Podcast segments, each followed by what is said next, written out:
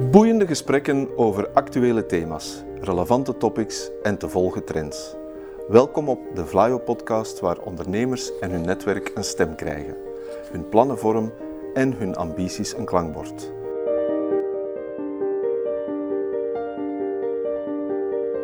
To the point waar het kan, dieper gravend waar het moet. Inspirerend, informerend, ondersteunend. Van artificial intelligence, blockchain en circulaire economie tot digitale zorg. Wij knopen het in jouw oren.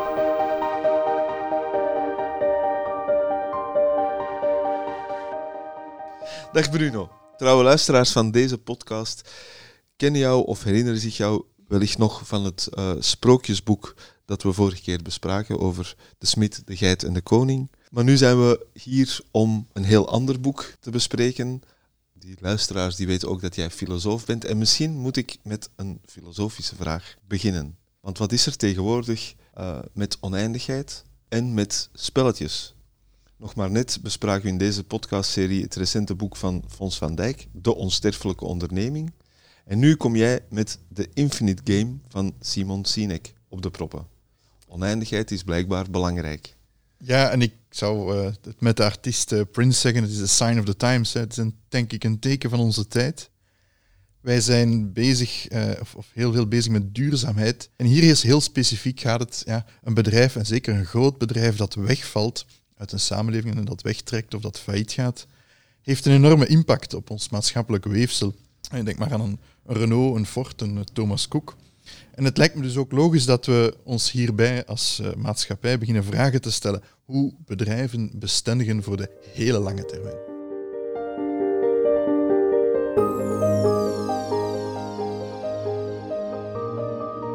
Na Start with Why over de doelgerichtheid en de purpose van een bedrijf en Leaders Eat Last over vertrouwen, komt Sinek nu met een nieuwe missie. Je noemt het echt een missie. De Infinite Game. Ja, ja Simon uh, Sinek hier is echt uh, op een missie. En ja, het komt soms een beetje prekerig over in het boek. Maar ja, zijn doel is echt om de business, de zakenwereld te verbeteren. En je kan het ook een beetje toepassen op je persoonlijk leven. Door, door te tonen dat wij ons moeten focussen op dat infinite game, dat oneindig spel. Niet het eindige spel met een, eindige focus op wat, er, uh, wat we gaan verdienen dit kwartaal en misschien nog het volgende kwartaal. Het is zelfs niet een, wat dikwijls als voorbeeld aangehaald wordt van lange termijn denken, een moonshot. Hij vindt dat goed, hè? dat is ambitieus, maar hij zegt het is altijd binnen een bepaalde tijdspanne. Het oorspronkelijke moonshot, ja, dat was, hè, Kennedy zei, voor het einde van het decennium staan we op de maan. Dus dat is een eindig spel. Een heel ambitieus, maar een eindig spel. Hier gaat het echt over de oneindige spellen, die Infinite Games. Daar zijn niet echt eindes aan, daar zijn niet echt de winnaar aan. Dat gaat steeds, steeds verder. En hij zegt, als we ons daarop kunnen focussen als bedrijf, dan worden wij veel meer robuuster en dan creëren we veel meer opportuniteit voor flexibiliteit en verbetering en innovatie.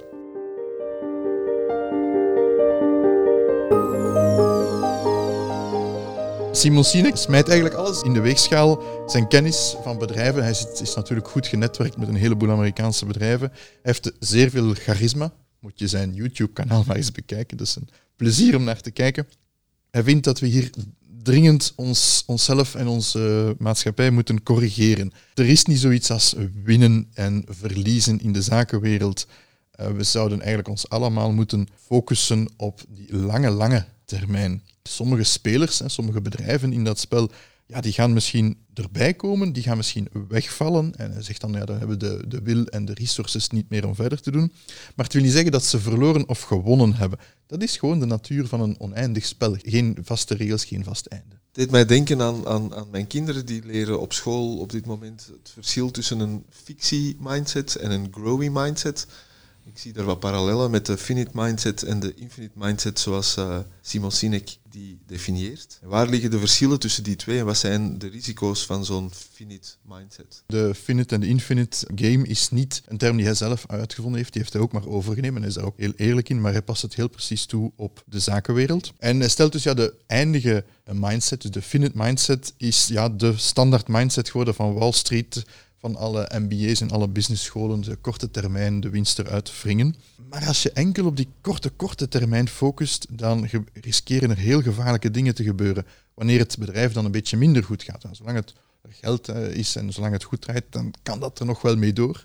Maar als het minder goed wordt, ja, dan worden die investeringen in R&D, want dat zijn toch maar kosten, worden die geschrapt. Er worden mensen ontslagen die wel heel veel kennis hebben.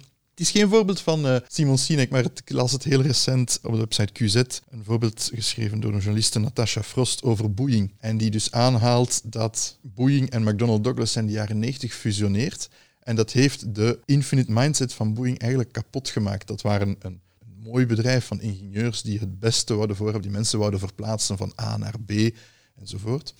En je ziet dan geleidelijk aan, ze haalt dan zo'n aantal stappen aan waarin die, die mindset, die cultuur van dat bedrijf eigenlijk kapot gemaakt werd door op korte termijn te focussen.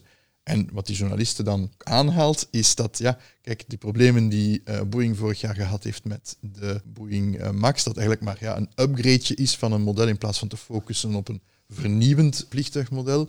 De problemen die er zijn met de Starliner, met ruimtetuig dat naar omhoog gaat, is allemaal het gevolg daarvan. Ja, het was een goed bedrijf, maar door te focussen op de verkeerde cultuur, door de korte termijn, creëren we uiteindelijk zo van die ja, toch wel levensgevaarlijke problemen. Ja, want ook, ook daar zie je dat ze bijvoorbeeld gedurende heel veel, heel lange tijd wat dingen hebben weggemoffeld eigenlijk. Om het, dat is ook typisch een van de kenmerken. Mensen die leven in een cultuur van wat angst om die korte termijn doelen te halen. Die beginnen ook dingen te verbergen of fouten te verdoezelen. En dat is misschien ook wat er met de 737 MAX wel wat gebeurd is. Waarschijnlijk wel, ja. ja. En, en Simon Sinek haalt andere voorbeelden aan en zegt inderdaad zeer, zeer expliciet, mensen gaan in zelfredzaamheid-modus. Dat is normaal. Je denkt, je wilt overleven in dat uh, cutthroat, uh, dat gevaarlijke bedrijfswereld. Dus informatie wordt achtergehouden, je eigen belang, je eigen teamdepartement wordt vooropgeduwd. Maar als dat, af, dat vertrouwen zodanig afneemt, dan krijg je ook een terugval in samenwerking, dan krijg je uiteindelijk stagnatie. En ja, als je wilt innoveren, moet je juist die verschillende standpunten, die verschillende departementen, divisies samenbrengen om uh, echt disruptieve oplossingen naar voren te brengen.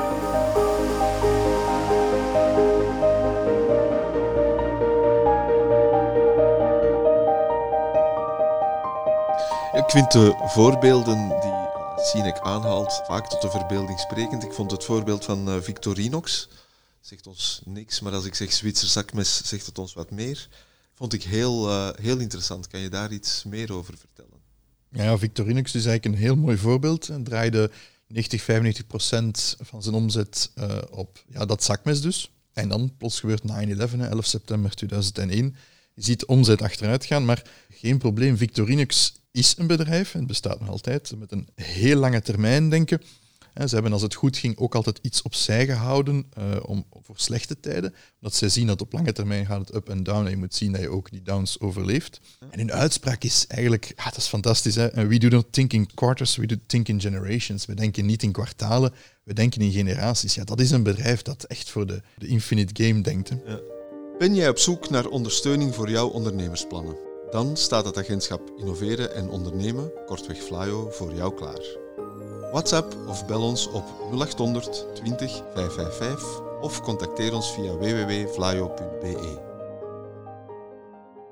Met een infinite mindset bedrijf runnen, dan moet je volgens Sinek vijf essentiële zaken doen. Ja, dus de eerste is de belangrijkste, en daar gaan we dieper op ingaan. Hè. Dat is de just cause. Dat is het rechtvaardig, oorzaak rechtvaardig doel als bedrijf. Natuurlijk, je, je wil dat verwezenlijken door ten tweede trusting teams, dus teams die op elkaar vertrouwen. En dat is het echte doel van een leider. En de leider is niet verantwoordelijk voor de resultaten.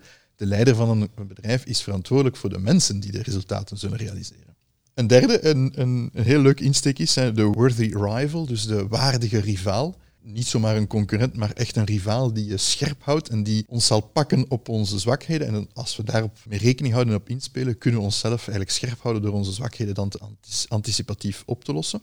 De vierde is u voorbereiden op een flex, zoals hij het noemt, een existentiële flex. Je kan als bedrijfsleider kan het gebeuren, misschien niet in jouw leven, jouw, jouw termijn, maar misschien daarachter, dat jouw bedrijf een pivot moet maken, dan zeggen we ook wel, naar een ander segment, een ander product of zo op de markt moet zetten. En het doel als leider is anticiperen dat het kan gebeuren. Ja. En jouw team, jouw hele bedrijf daar ook op voorbereiden dat dat kan. Zolang uw just cause maar beter bereikt zal worden, dan kan het bedrijf daar naartoe pivoteren. Het vijfde punt is natuurlijk de, de moed om te kunnen leiden, de courage to lead, de eerste zijn met iets dat, dat opvalt. Bijvoorbeeld dat hij aanhaalt is een, bijvoorbeeld te stoppen met investeringen of stoppen met het verkopen van tabak. Dat is een CVS, dat is een, een Australisch bedrijf. Maar ook heel recent is bijvoorbeeld BlackRock aangekondigd dat ze ook een investering in steenkool en andere uh, bijna helemaal uit gaan halen. Dat is, dat is eerste zijn is dat natuurlijk even moedig zijn, met het stoppen en verkopen tabak heeft toch aangetoond dat ze het juiste pad ingeslagen hadden. Ja, en succesvol zijn geworden. Mhm. Misschien moeten we toch naar die eerste terugkeren. Just cause formuleren voor elk bedrijf. Zo eenvoudig blijkt dat niet te zijn. Nee, nee, want je moet, ja, je moet ze formuleren en dan vooral een cultuur ontbouwen als leider om die te, om die te helpen mee realiseren of richting te geven. Ja, Werner, misschien moet ik even die, die definitie van een just cause toelichten. Wat, wat vind je zo in een just cause? Vier dingen. Ten eerste, het is voor iets, het is niet tegen iets, dus het is heel optimistisch. Ten tweede is het inclusief. Iedereen die wil, kan eraan meekomen werken, meekomen doen. Ten derde, het is service-oriented, het is gericht op diensten, diensten aan anderen. Ten vierde is het ook resilient. Het kan de veranderingen overstijgen. We hebben gezegd, het is, op, ja, infinite, het is een infinite game, is op heel lange termijn. Dus het kan ook wijzigingen overleven. Het is robuust, het moet tegen een aantal veranderingen. Absoluut, want anders is het korte termijn denken. En dat zijn de vier dingen waaraan je je eigen mission statements kan toetsen om te zien of het wel houdbaar is als een just cause of dat het gewoon het is dat te finite is, zoals Simon Sinek het zou zeggen.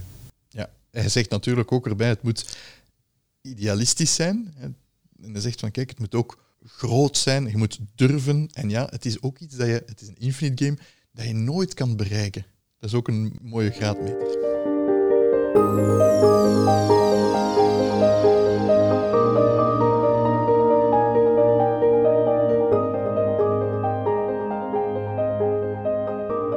Om eventjes toch duidelijk te maken, een Just Cause is niet zomaar een liefdadigheidsdoel van we gaan die organisatie steunen. Dat is leuk, maar het is echt, gaat echt over iets dat zowel werknemers als klanten als eventueel dus leveranciers kan motiveren en kan focussen om ja, het bedrijf draaiende te doen houden. En als infinite leader, want dat is de term die hij ook gebruikt, mag je je eigenlijk daar niet bezighouden met kleine operationele details, maar je moet die cultuur creëren en die heel die organisatie richting de just cause blijven duwen. Makkelijk is dat niet, Werner, dat, uh, dat begrijp ik ook wel. Um, en het is, ja, elke leider, elke baas van een organisatie kan natuurlijk een spreadsheet nemen en zeggen, oké, hier ga ik nog eens een percentage afpitsen, daar ga ik nog eens iets aan toevoegen. Dat is simpeler dan zo'n cultuur creëren. Um, nu op de korte termijn, hè, door het uh, hier en daar wat af te pitsen, kan je natuurlijk wel meer winst genereren. Maar als je als bedrijf jouw bedrijf wil laten overleven, is het toch wel, ja, moet je er open voor staan en een beetje nederig zijn voor een aantal uh, van die zaken te realiseren. Je geeft een aantal voorbeelden van foute just causes of van dingen waarvan we zouden kunnen denken dat ze een just cause zijn en die je in vele mission statements van, van heel wat bedrijven vindt. Ja, dus hij, hij geeft het voorbeeld, ja, zijn voorbeelden zijn nogal Amerikaans gefocust, dus je moet af en toe de vertaalslag maken. Maar hij spreekt van een bedrijf waarvan we misschien al gehoord hebben, Walmart, een zeer grote ja. uh, retail en distributie. En de initiële insteek, een, een just cause, was eigenlijk ja, samenwerken om de kost van levensonderhoud te doen dalen voor iedereen. Dat is een hele mooie. En dat heeft ook het bedrijf zeer, zeer succesvol gemaakt. Neemt een andere CEO in 2009 over met een focus op, letterlijk, marktaandeel doen groeien en de return voor de aandeelhouders verhogen. Ja. Wel meer bedrijven doen, maar...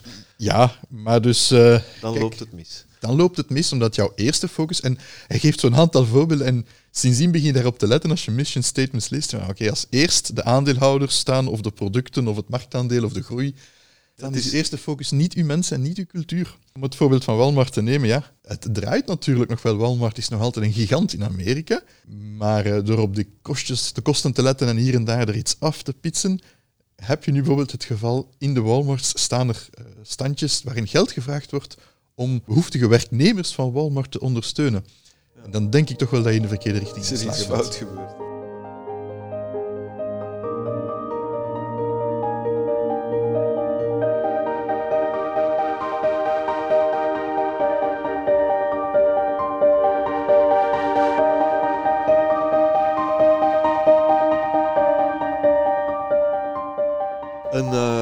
Fijne quote die ik, onderweg bij het lezen rond de Just Cause uh, tegenkwam. Een beetje een paradoxale. Die wil ik jou toch even voorleggen. Better is better than best in the infinite game. Dat lijkt een paradox, maar... Ja, zo'n beter, beter is beter als het beste. Omdat je als uitgaat van het betere, dan ja, je kan je altijd verbeteren. Je kan altijd beter worden. Dat is echt de infinite game.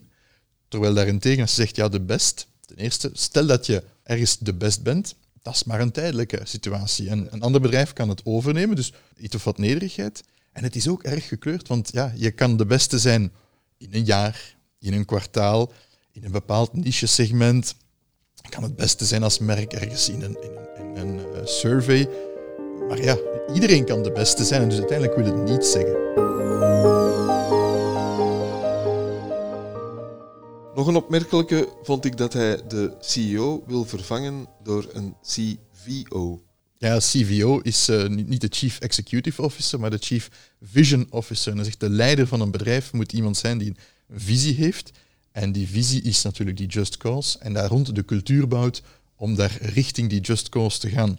Dat is zijn enige job, zijn of haar enige job altijd blijven richten op die just cause. Dat wil niet zeggen dat er geen uh, eh, COO of CFO mag zijn die op de operationele details let en op de winstgevendheid. Hij, hij, erkent dat zeker, dat dat een zeer belangrijke rol is. En ja, vanuit Flyo, team bedrijfsrechten, raden we dat ook wel dikwijls aan aan uh, onze klanten. Van, ja, je moet iemand hebben die de visie heeft en dan iemand die je helpt om die operationele details op te pikken. Dus dat is wel belangrijk.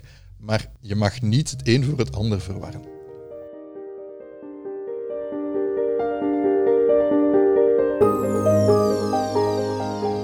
Even dacht ik, dit is wel een erg anticapitalistisch boek, want de enige schuldige is uh, Milton Friedman. En die heeft ervoor gezorgd dat we in de finite game in plaats van de infinite game zijn. Hoe anticapitalistisch is het? Hij is er helemaal niet. Uh, bovendien moet je weten dat Simon Sinek, als je die voor een, dagje wilt laten komen spreken, dan ben je minstens 25.000 dollar kwijt. Dus het is, uh, hij verdedigt zich ook zeer, zeer expliciet. Ik vermoed dat hij de het verwijt al wel gehad heeft.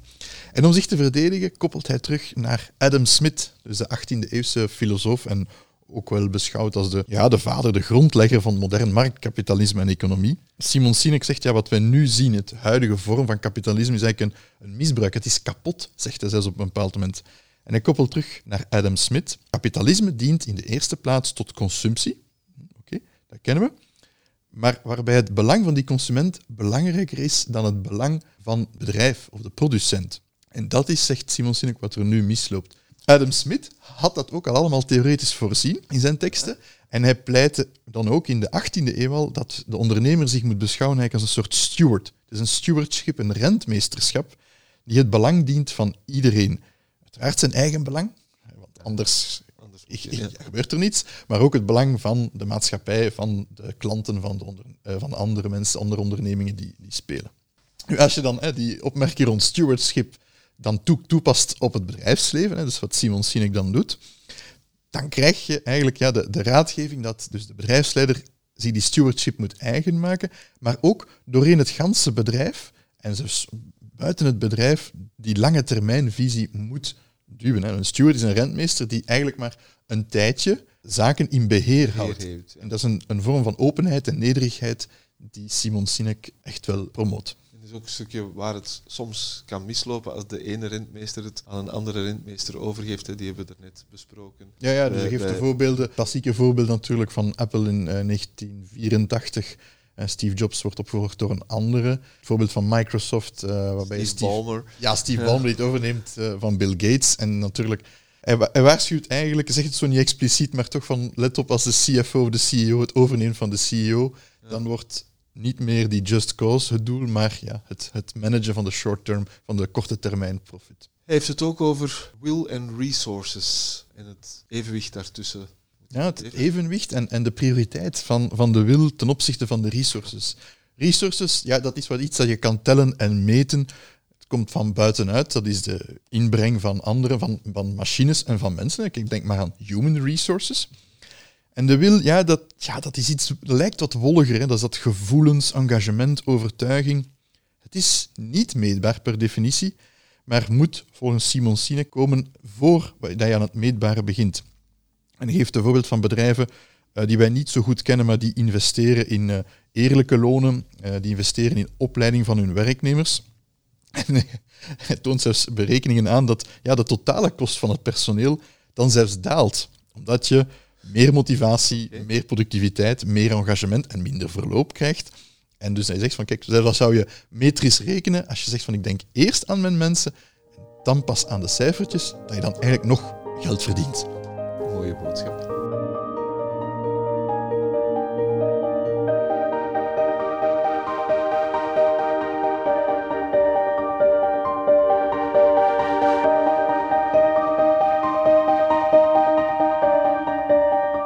Wat ik een mooie, of ja, ik weet niet of ik het een mooie, anekdote- sprekende anekdote vond, is het verhaal van Eastman Kodak en de digitale camera. Eigenlijk is het erg. Eastman Kodak had een digitale camera ontwikkeld, intern, en die was er al, maar die is niet gecommercialiseerd, want die ging, ja, dat gaat onze bestaande winsten aanvreten van het ontwikkelen van filmpjes. Dat patent en, en die, die dingen zijn blijven liggen, tot er natuurlijk eh, kapers op de kust komen. En ja, Eastman Kodak bestaat nog wel, maar is maar een fractie van de, de, van de vroegere glorie. En richt zich nu enkel en alleen op de professionele wereld, terwijl de oorspronkelijke Just Cause was fotografie voor iedereen. Absoluut. En dus die digitale camera was daar topvoorbeeld Ja. van. Ja, kijk, maar iedereen heeft nu een digitale Ja, camera natuurlijk. op zak. Dat zou een heel mooie ri- richting Just Cause ge- geweest zijn. Maar ze hebben korte termijn gefocust van nee, nee, we willen niet de winst verliezen van al die andere takken van ons bedrijf. Het contrast met Walt Disney, want dat geeft hij dan aan, die op een bepaald moment al zijn eh, aandelen verkoopt om met parken te beginnen. Ja, Ten opzichte van de studio in de films die hij aan het maken was, kan niet groter zijn. ja ik, heb daar echt iets van bijgeleerd. Dus Walt Disney, eh, ja, natuurlijk een een ondernemer, hè, pur sang, en echt een ondernemer zoals we ze kennen uit Amerika. En dus 15 jaar na, na Sneeuwwitje beslist hij eigenlijk om het over een andere boeg te gooien. Verkoopt zijn aandelen en met dat geld creëert hij een nieuw bedrijf dat dus de Disney, eh, Disneyland parken opricht. We kunnen zeggen, goh, het is al goed geboerd met zijn films en we kunnen zeggen, oké, nu doe ik het wat relaxer, ik blijf nog zo watzelfde filmpjes maken. Niemand zou hem dat verweten hebben, dat hij gewoon verder deed zoals hij bezig was. En hij zegt, nee, nee, ik wil nog een betere manier om mijn Just Cause te realiseren. Enfin, zo beschrijft Simon Sinek het. En dus de mensen gelukkig maken, niet alleen die twee uur in een cinema, maar een hele dag, meerdere dagen als die Disneyland parken zijn in een, een droomwereld. Dat is, ja, dat is, dat is, ja, moet je sterk voor in je schoenen Af staan. en toe risico's nemen dus. Absoluut, elke ondernemer kent dat. Hè. Wist je dat Vlaio bedrijfsadviseurs klaarstaan om jou als ondernemer te ondersteunen en te adviseren? Heb jij innovatieve plannen, ambities om te groeien of je bedrijf te transformeren? Dan helpen wij die graag waarmaken. We helpen je gratis om je plannen helder en scherp te krijgen, verwijzen je door naar de juiste partners en kijken naar financierings- en subsidiemogelijkheden. Neem contact met ons op via www.vlaio.be of mail naar info.vlaio.be. Ik volg jouw Goodreads en daarin gaf je dit boek eh, vijf sterren. Kan je dat motiveren, Bruno? Ik denk dat het heel inspirerend werkt. En ik denk dat elk ondernemer het boek minstens toch moet lezen en zich een paar vragen stellen. Simon Sinek schrijft, zeer, zeer uitdagend ook naar, naar jou als lezer. Als ondernemer, wat is je Just Cause? Hè? Kan jouw bedrijf wel verder gaan zonder jou? Als je geen Just Cause zo kan opnoemen, als je bedrijf zegt van ja, zonder mij valt dit stil, moet je misschien toch eens over nadenken van hoe kan ik dit nu bestendigen? Is er iets in mijn cultuur? Kan ik mijn cultuur eh, aanpakken? En ik zou ook aanraden om je mission statement, als je ze zou hebben, eens goed te lezen. Want de voorbeelden zijn frappant uit het boek. Staan mensen, klanten, werknemers eerst of laatst, of soms zelfs niet erin? Ik ben eventjes in drie Belgische bedrijven gaan neuzen naar een mission statement zonder te zeggen welke het zijn. Eh, De ene spreekt over ja, duurzame toegevoegde waarde. Ja, waarde, dat is, dat is leuk, hè, maar dat is voor de aandeelhouders, dus dat is niet direct duidelijk. Een andere sprak over klanten. Ja, dat klanten een, echt een, een goede experience bieden. Dat is fijn, maar stond voor de rest in de mission statement niets over de werknemers. En er is één, één groep die ik eh, gevonden heb, een Belgische groep, ja, die spreekt over het verbinden van mensen. En het verbinden van ideeën. En op derde plaats komt hun product. Dan denk je van, oké, daar zit iets in. Ja, dat is mooi. Bedankt om dit boek gelezen te hebben en voor ons van commentaar voor zijn. Graag gedaan, Werner.